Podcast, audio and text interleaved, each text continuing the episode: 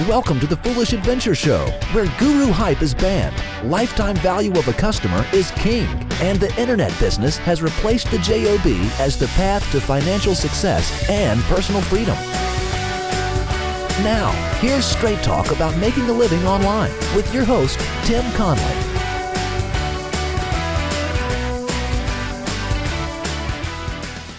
Hey, this is Lain Ehmann with another episode of the Foolish Adventure Show. I'm here with my trusty co-host Tim Conley. Tim, how you doing today? What's up, Lain? I, am uh, doing I'm doing great. Good. I'm not. yeah, yeah. Which, which was kind of funny because you're opening the show so pleasantly. Like, oh, I know. I, I hide it well, don't I? I'm mad and I'm not going to take it anymore. How's that okay, for that, show, yeah. show title? uh, I like that. I like that even even when you're mad, you sound so cute. You're like. Uh, it's it's just one of those things. I can't help. I still have a smile, even though I'm ticked off right now. I'm still smiling. So uh, you know, you sounded much more aggressive when, before we hit record. I'll see if I can bring some back, channel some more of that inner rage. Well, uh, so so where's this rage coming from? Well, I am very frustrated. I am, as I mentioned, I am really ticked off because um, I can't find. It's so hard to find good help these days. Um, basically, one of my goals in recent months, now that my business is almost two years old, one of my goals is to outsource more and also kind of play on a bigger platform, re- reach out be beyond my comfort zone and get into some new markets. And I have great plans and flow sheets and spreadsheets and all sorts of deliverable lists and things like that. But I have to really rely on other people to get some of those projects done and in particular it's technology that where i get hung up. So it's not outsourcing down or um, to to a va who's doing blog posting or or those types of things. It's outsourcing up beyond a skill level that i currently possess. And i get i get put to a dead halt because the people i bring on who I carefully vet. I get recommendations from people. I get samples of their work. We have a nice dialogue and then everything falls apart. They tell me what they're going to do, and then suddenly it just doesn't happen. And it's just, I don't know if it's me because I'm too nice. Maybe I need to smile less, or if I'm doing something wrong, or if it's just kind of the nature of freelancers where they are these free spirits and don't want to be tied down to deadlines and things like that. So, so it's causing me some angst because there's stuff I want to do with my business. I want to get bigger. I want to grow. I want to get into these other markets, and I can't because I'm reaching roadblocks where I, I don't know how to get past them. That's that's one of the things that I find really troubling because it's it's not uncommon what, mm. what you're going through. I've gone through it and I've tried every different kind of management technique possible uh, for managing outsourced work from being nice to being a complete hard ass. and none of them seem to work. The only thing that seems to work is if that person's wanting to work. Yeah. If if they're wanting to get paid, then they they will do the job. But I, I think it I think it's a lot more than that. In that that they want to get paid because everybody wants to get paid. Nobody wants to work. Mm. You just got to find those those rare people who want to get paid and work for what they get paid. Hmm. And they are, are really rare. Those are the people who are actually trying to build a business a right. lot of a lot of freelancers are not actually trying to build a business. They're just trying to get enough work on their resume to then go get a job. Hmm. Or they're just doing it on the side for a little extra cash and if their life gets in the way, then they just they just don't care. They just don't do it because they're not building a business. They're not trying to create something lasting. Yeah. You know, I I feel like like I avoided going to the oDesk and Elance route because I wanted to work with people who um, came recommended, and also I didn't necessarily I wasn't against outsourcing to um, another country, although it was very critical to me that the communication not just in terms of can I understand the words you're saying, but this that we were communicating with the same that that the understanding the deeper level of understanding of what i was trying to accomplish was there and plus it just seems like the fewer barriers the first time around i do something the easier for instance i'm working on an iphone app after the first iPhone app go round, I'll have a much better understanding of the the process, and I would feel more comfortable working with somebody who um, who I could manage a little bit more. But this time, I'm kind. I feel like I'm at the mercy of my my freelancer, and they just yeah they get to they get to kind of dictate the terms when they're going to do things when they're not and i don't know how to get past that. Huh. Is it just finding like you're saying just keep going through people till you find the right one or are there other things that we can do to make that happen I, I, I look at it uh, from the experience that I've had over the years. The things that I, I go for are people who are doing what they're doing for a living. Mm-hmm. Because there, like I said, there's these different types of freelancers. As someone who's doing it for a living, it's their business, it, their life, their their mortgage, their car payment, all depends on completing work. Mm-hmm. I, I need to know that that's what they do for a living before I hire a single individual. I found that the more technical the item is, the better off you're going to be spending the premium and hiring a company that does that work mm. because the company makes a living by delivering these products. Right. Then the daily management falls to to that company. Even when you do that, you still have to be on top of the whole process because what I found is that especially in the tech world or anything well anything technical, the people if they know you don't know anything, then mm. then the BS starts coming out. it's like when you take the where I take my car in to get fixed. they know I have no idea of the alternator from the detonator. I have no clue. uh, maybe you should have them remove the detonator from your car. that might be a good idea.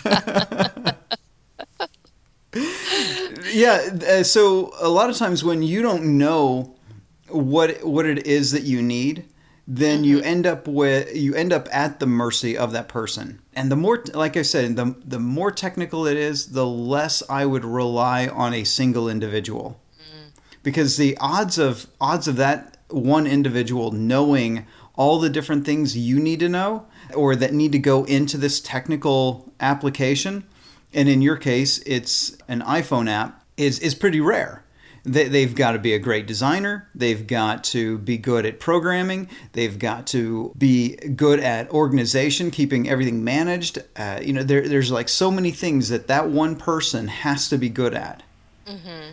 A lot of times, just isn't the case. If you want to outsource writing articles for your blog, well, that's easy. You find a writer and one that can understand your marketplace. You, you find those, that combination, you're, you're gold. Easy to do. But if you're saying, oh, uh, not only does the person writing the blog post have to do some graphic design and they have to do some coding to go along with it. Now now you've just kind of messed up that whole process because you're not going to find that person. Right. So the complexity just as I have more trouble understanding it, any other one person is going to have trouble possessing all those skills. Correct. So unless you're hiring someone who's a freelancer, like in the respect like when I ran uh, Local Rev, my local marketing company, I didn't keep staff on hand at all times. I ramped up and down according to whatever marketing campaign we were doing at the time. I did ended up doing a lot of websites, a lot of SEO. So we would, uh, you know, almost always had an SEO person on full time. My designer, he was almost completely full time with me also but they were still outsourced. I took them the approach like Hollywood does. Oh, we're doing a film, so we round up all the people necessary to do a film, put them in one room, crank it out, and then when it's done, everybody goes their separate way. Mm-hmm. That's kind of how I, I ran that company. So if you find somebody like that, where uh, the person's an uh, iPhone app developer and the person's got great coding skills but not great design skills, well, then that person could say, "Oh, yeah, but I have this other person. He's going to work with me on on this project." Mm-hmm. And you don't care, uh, just as long as it comes out looking great. Uh, you don't care that this guy's managing some other person to complete your project, as long as the project gets done. Right. So, if I go to, if I try to find a company, and there's a lot of them out there who say they can do iPhone apps how do I make sure the same thing doesn't happen with the company? Even though, I mean, because it's so easy to present yourself as something more than what you are online. It could just be a one person shop or somebody who's never done it before, or, you know, a, a fly by night thing. How do, how do I do due diligence on the at the company level? and at the same time make sure I'm not getting ripped off because it's not always true. Sometimes it's true that I'll do a, a Tim here where yes and no. where sometimes you get what you pay for. The more you pay, the better the quality is. But sometimes that's not true. You're paying and you paid more than you really needed to. Yeah, that actually happens happens quite a bit. You know, the bigger a company gets, the more inefficiencies they have, mm-hmm. and you end up just paying for inefficiencies. Mm-hmm and you know they, they have bigger salaries bigger you know everything. So you you end up paying a premium. Like i said you, you hire a company you're paying a premium right off the bat. Right. What you're hoping is that this this particular company does not have a whole bunch of inefficiencies in it that you're just you're paying for that. So the the way to find out if that's the case is you ask them let me talk to some of your past customers. Mm-hmm. and ask them well how was the process First, find out did they get a product delivered that met or exceeded their expectations. If they did, okay, that's that's like step one. Yeah. you know, because if, if they didn't get that, well, then, then you could just then, stop right there. right. You know, don't you don't, don't ask. right. You don't have any more questions to ask. Uh, but if they say, yeah, you know, it, it, met or exceeded my expectations, and then you start asking, well, uh, what about the process? And I'm not saying price yet. You know, price is like one of the last things you mm. want to ask about. So you ask about the process. Well, did they deliver on time? Or if there were delays, were those delays acceptable to you? Did they come about because something happened or on your side where you didn't get them what they needed in time to to accomplish it, which happens a lot. I've done enough client work to know that clients don't ever do what they say they're going to do. Right if that's the case, then okay, then it wasn't, it may not have been the fault of the company. Then you, you know, you just find out how that process went, how the process of getting their application developed, and find out the intricacies of that. And you're asking uh, at least three different, uh, at least three different customers, probably more than that. Though I wouldn't go beyond five. You know, mm-hmm. I would mm-hmm. stop there because it's just a lot of work on your side. But then you get down to price. Was the price acceptable? Did they meet the budget? Did they meet, exceed it? Uh, were they under budget, which is almost never? Uh, right. You know, hey, we're we're we're under budget. Let's uh, let's tack on a couple more hours so that we hit budget. Yeah, uh, th- those uh, under budget is really rare. But if somebody met uh, met the budget or they exceeded it, why did they exceed it?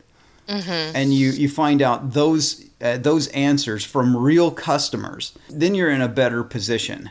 Then you have to look at well, how long they've been in business. If they're if they're brand new, they may just be they may just be hungry and they're just you know hustling, which which is great. You know, you want those kind of people, but they may have they may not have their own systems down yet. Right. And you may end up with some turbulence there. Companies that have been around for a while uh, you know that they're stable enough that they're not you're going to hand them a check and then they're not going to just disappear on you. That's the good side of that. The other side is you know you may find that they've got inefficiencies in their company after being around for a while that that you're just paying for.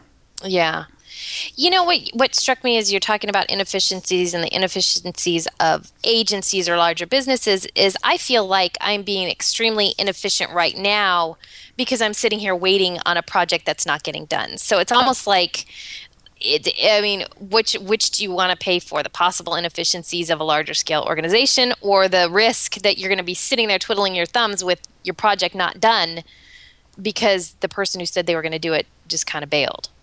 Well, yeah, uh, but that, that kind of goes back to the complexity of the project, mm-hmm. right? Right. Uh, a complex project, one that requires multiple skill sets, should have multiple people working on it. Okay. Uh, it's a rare combination that you're going to find a coder and a designer mm-hmm. all wrapped in one. Right. It's very rare to find that combination that also understands client uh, needs Mm-hmm. It gets more and more complex. That's why you look Right. at like an ad agency, they have all these different jobs. They have their account rep finds out what the client needs, and then everybody tries to translate that data gathered by the account rep into into something that communicates the ideas of that company. So, every, uh, so they bring in these different skill sets. So they have the guys who are great at at doing the art side of of advertising, and then they have the people who are great at doing the copywriting, and they all work together to create one product because it's that complex. Mm-hmm. You're asking one guy to do the job of probably three or four people. Right. You know what this reminds me of is is general contractors with built with building and remodeling where you can try to act as your own general and outsource you know find the graphic person find the programmer find the you know whatever else whatever other the writer if you need a writer. And that's kind of what i've been trying to do. But the in in the house building world in the construction industry there's not that usually that general contractor has many different um, contacts. So if the plumber doesn't show up on tuesday they just call somebody else. They have a, a list of plumbers who can come in and lay that pipe so they can go onto the drywall or whatever it is whereas i'm trying to be the general contractor but i don't have those contacts so when one person flakes it's freezing up the whole thing so it's almost like outsourcing to a company that acts as the general contractor for me and they'll find the replacement plumber if they need it. I don't have to do that. Right. And it sounds like to me, just hearing myself talk, that I don't want to do that. Um, some people might really want to, just as people handle their own remodels. To me, that sounds like a nightmare. But you know, you pay that premium to have that person handle it for you. Exactly. And something that we were kind of discussing in email uh, last week was the whole idea of why would you continue to grow beyond your lifestyle desires? Right. And it comes down to being able to have your own general contractor on staff. Uh, if if you have a manager that you can go to, then how much more could you be getting done right now if you weren't handling? Oh, so and so didn't show up. He didn't deliver the app. The you know these things aren't getting done. While you're busy growing your company and growing the vision of your company, the other person can make sure the daily tasks get done. How do you find somebody like that who has the skills to get that done, but A, doesn't want to have their own business, and B, will stick around? Because my, my fear is that if I outsource so much, then then if that person leaves, and in a virtual world, it's it's so much more fluid. Um, how do I protect myself there, or is that something I shouldn't even be worrying about yet? Well, it's a concern, but it's it's not. It should not be the one thing that you're like, oh, you know, that that's going to stop me from even doing it. Is that I don't know how I'm going to keep them around. Well, one, if somebody likes their job, they're not going to go away Right. as long as they're getting what they're getting fulfilled from their job, which which is kind of difficult, but as long as they feel like it's a, a fair trade for them, they're going to stick around. And so a lot of people are like, oh, you know, what if they want to start their own business? Um, that ain't gonna happen. Mm-hmm. Like it, it- it's just so rare anywhere mm-hmm. in the world that that someone's going to choose the risk of starting their own business when they've got someone here who will hand them a paycheck. Right. It's like, what you mean? All I have to do is keep these things going, and you'll take on all the risk of making sure I get a paycheck every single week? Mm. And okay, I'll take that risk. For a lot of people, the idea of taking on all the risk, all these headaches, like you're expressing right here in this, Right. like, oh, you know, I've got this person writing this, I'm trying to get this app done. And, well, a lot of people don't want to take on all that. They Yeah. just want to come in, do their job, go home Yeah. that's a, a worry that you shouldn't even have. If you ever see like the boom and bust of freelance work, it always uh, freelancers always show up in the t- uh, down times. When there's a recession, there's a ton of freelancers. Why? Because they all got fired. They got all Right. they all got laid off, but they still need to eat. So then they become a freelancer until the economy turns back around, and then they get a job. Mm-hmm. They're just doing it just long enough to keep the bills paid and and keep their resume padded. Right. Most people are not setting off to do these things to become to do this for a living that this is going to be their life they're starting up a company that's what they're doing very mm-hmm. few people will do that yeah I know why. Just kidding. well, I still wouldn't trade it. well, right. Well, because there's us kind of crazy people out there that we would not trade all the hardship we go through to have our own business for a job. Right. It's just not unless unless the situation is just so dire that we need to take a job just to pay the bills. You know, kids got to eat. You, you, know, so you do those kind of things. Mm-hmm. You do what's necessary which is what an entrepreneur is is someone who is willing to do what's necessary to get the job done and right. bring and bring money in the door right so when i'm if i want to move in that direction beyond this one project but find somebody who can be my my project manager on my behalf how do i keep how do i keep that same thing from happening because it's not i don't see this as as a um, it's not necessarily a job title like iPhone app developer. I mean, is it the kind of thing you can search for online? I mean, what do you even call that person? A business manager, a project manager? What's whatever you want to call him, I guess. Bob. Yeah, Bob. I need a Bob. I need a wife. I'm just kidding. That might be offensive to some people. I didn't mean that at all. I might have to edit that part out. oh no, I'm leaving that in. Go on, and get yourself a wife. oh, Lain offends 75% of the listeners of the Foolish Adventure Show. That's funny. That is funny. Well, I, I, again, I think I think this is one of those cases of you're worrying about something mm. yet to occur, mm-hmm. and finding like that that kind of person what you need is someone who's very well rounded uh, like you know there's a lot of bagging on people who have lib- liberal arts degrees mm-hmm. um, which there's good reason for that that you know you, I have one well you know you go out you pay you pay a huge amount of money for a degree that you end up never using uh, out, outside of that people with uh, liberal arts degrees and ju- uh, and more more importantly, the personality of, of the type of person who would want that kind of a degree, where they're they are getting a broader education on multiple topics. Mm-hmm. So they're kind of like a jack of all trades, master of none. Mm-hmm. Those people make great managers. Mm. Because, like, okay, uh, these are the things that need to get done. They're creative enough to go, oh, you know, the uh, I, I can see where this is going yeah, I can see where uh, stuff needs to happen. And then you get those people to then manage the people that only do their little piece. Mm-hmm. Uh, the the i uh, the uh, the iPhone app developer, uh, like I said, even that is multiple people to get the best product you can. You need the design side of it and you also need the coding side of it. Then you have to have someone who can manage that. And and if you're going to go further and further into technical stuff, well then the general manager that you have has to have at least some technical background to understand when those people are BSing them.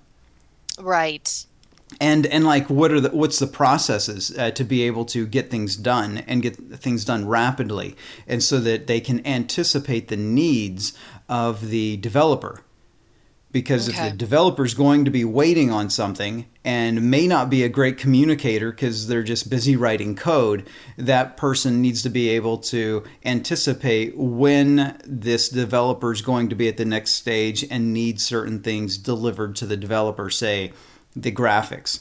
Mm-hmm. And well, if you weren't managing that properly, then the coder's going to be sitting around waiting on you to get the graphics developed and have them delivered.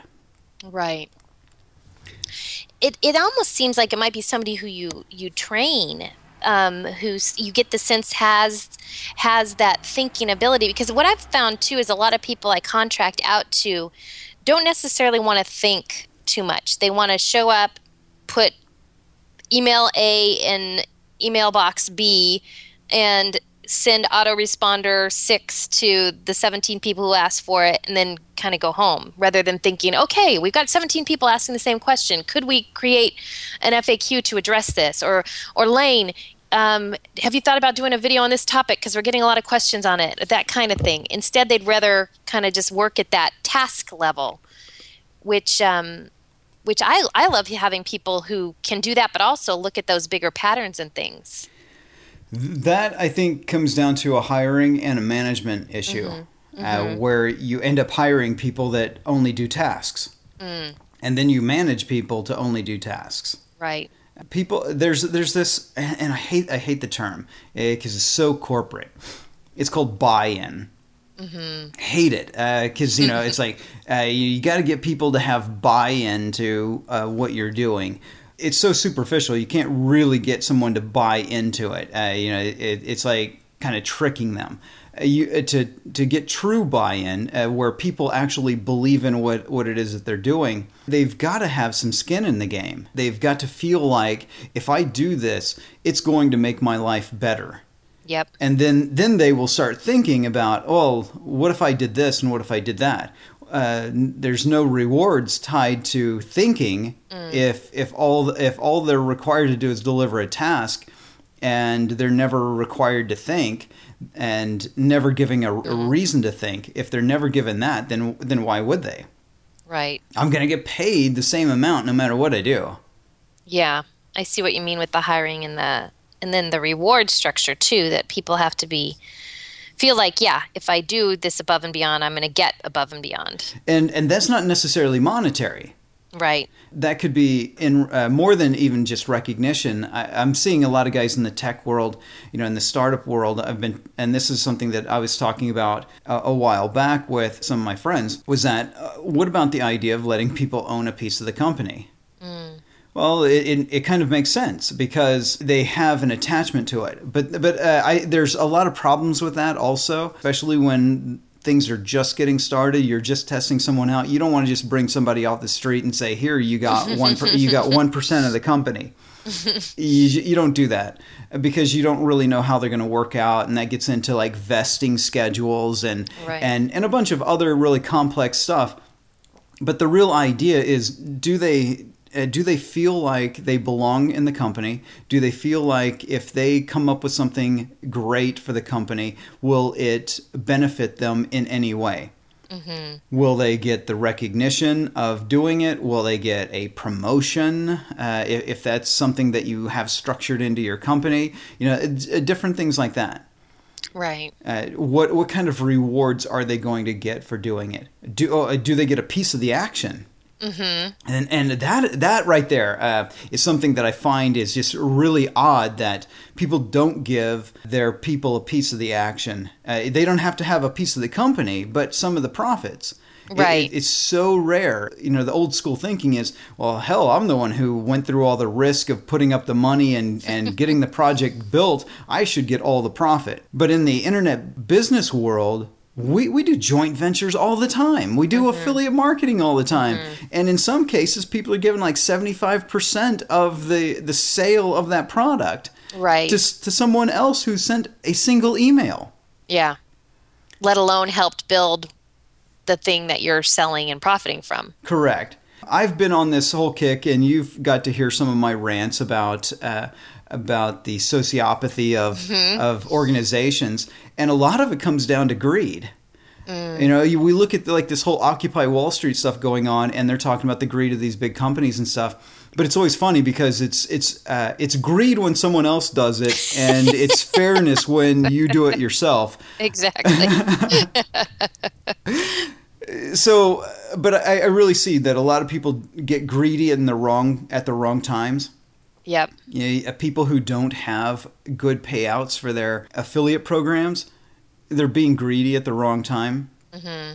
Uh, the, the times that you're supposed to be greedy is when it comes down to uh, are you feeding your family or not. Mm. You know, mm. outside of that, you know, it's like you're you may even be hurting yourself by holding on to certain things. Right, right, and I think that greed comes a lot of times from fear just that if I give this away, then I won't have enough. But like you're saying, if you have enough, and I think it can even get you, not to go off on too big of a tangent, but it can get you to enough. If you start out sharing, then you've got this whole crew of people who want you to succeed because it's going to help them succeed and they're going to work that much harder for it. So when you said not to get on too far uh, much of a tangent, too late. Like like half half this episode has been a tangent.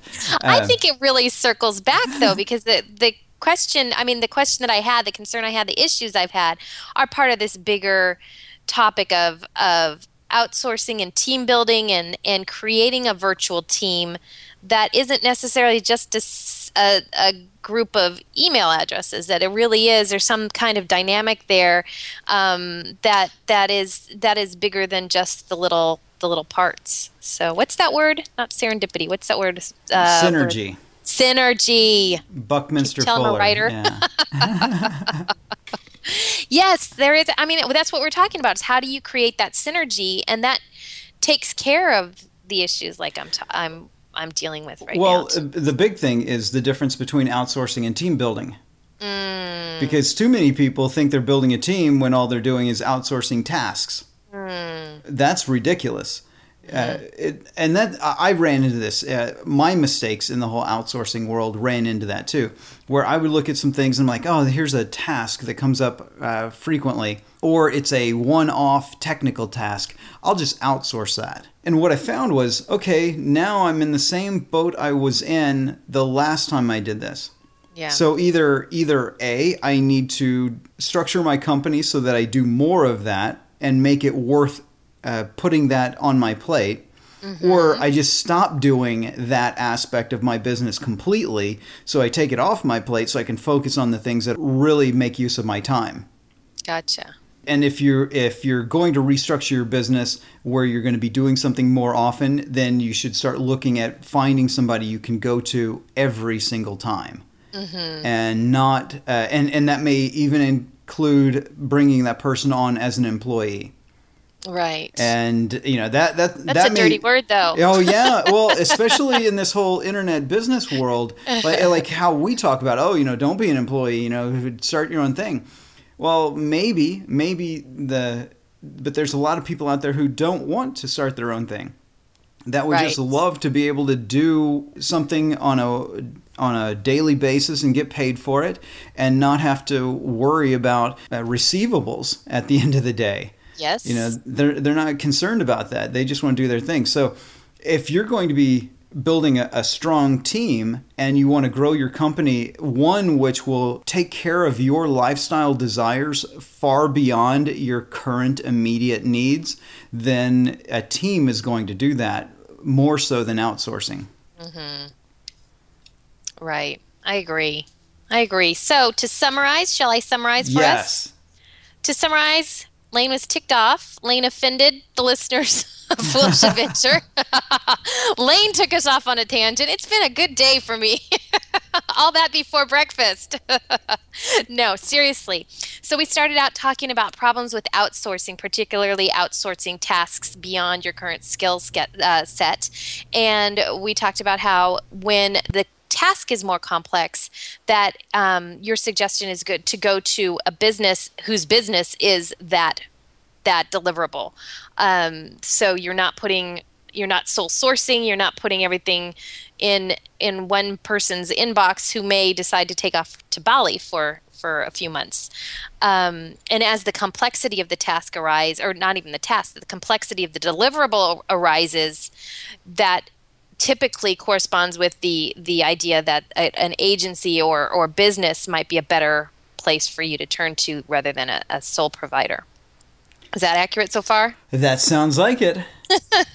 and then beyond that, we talked about team building versus outsourcing, which I think is a really interesting content, um, topic now that I'm getting into it more deeply and seeing what just what's my intention as I grow my business do I want to have this team that's going to be contributing to the overall growth and flourishing of my company, or do I want to really keep that sole control and just out task, um, you know, project by project? What what do I feel more comfortable doing? Because I can see that some people would just be like, no, no, no, I'm just holding on to it all. But I think I fall in that group of wanting to bring on team members who who value what we're doing and buy in to our overall vision, even though we hate that corporate speak. So, anything else you want to add in there? Just enjoy your foolish adventure. You've just listened to the Foolish Adventure Show with Tim Conley. To get more straight talk about making money online and building a successful internet business, go to foolishadventure.com. There, you can opt into the Freedom File newsletter. You'll also get access to the Foolish Guide to Launching Products video training module, over an hour and 20 minutes of business building knowledge that can generate tens of thousands of dollars for your new product. Enjoy your foolish adventure. If you're still listening, we uh, shut off the recording and started talking and got back into this whole topic of outsourcing. And one of the things Elaine had brought up in this episode was about getting deliverables from this uh, from this uh, programmer. Mm-hmm. And I, I, completely forgot to say, well, that that's her job. Mm. Uh, it's Lain's job to actually create uh, what's called a RFP in in the software world or even in like big projects, a request for proposal. So you state your needs, then the programmer can then go through those needs and respond back and say, "Okay, here's my proposal. Here's how I'm going to do X, Y, and Z that you've requested inside this proposal." It's a lot of work. It's a lot of work mm-hmm. on both sides to deal with these uh, RFPs. It, and and and they're kind of old fashioned now in a lot of the you know really hip uh, tech startup kind of stuff, but it's really important that everybody who's doing a project is on the same page. Right. And and if you leave all that up to them to tell you what it's uh, what this project's going to be and what's required of it, then it may be more uh, too much work for them to to just go oh you know i'm done i'm leaving you know especially right. if it's just a single operation because it takes a lot of time to develop out the specs mm-hmm. that's something that you should get paid for as a technician okay. you know, like oh here i'm developing out the specs for you for this thing uh, one of the things i used to do in the, my early days was that i would actually develop proposals for companies i would do the work for them and I got paid to create these proposals because I, I knew like the objectives of, of like both sides and right. would create that. That was one aspect of my marketing company when I first got started that I would do because no one wanted to do it and it was so critical. Yeah, I can see how that really sets sets the whole i mean it's the difference to go back to the car analogy of going into the mechanic and saying i've got a funny ticking noise under the hood and and then versus going in and saying i need my oil replaced i need you to take a look at the spark plugs i need you to remove that detonator from under the hood I mean, it lets them know that you know what you're talking about, at least as far as what you what your end result is. Right. And helps you as the project owner understand what your end results really are too. Right. To keep the project within a certain scope. Mm-hmm. And that's why it's needed. I, I don't think a proposal necessarily needs to get down to the nitty gritty on how it's going to be done. Like, programmer comes back, he should not be telling you, you know, step A, I'm doing this, and this is how I'm going to code this piece, and then step B, I'm going to do this, and, and I'm going to code it this way. You know, you shouldn't have to see that kind of stuff.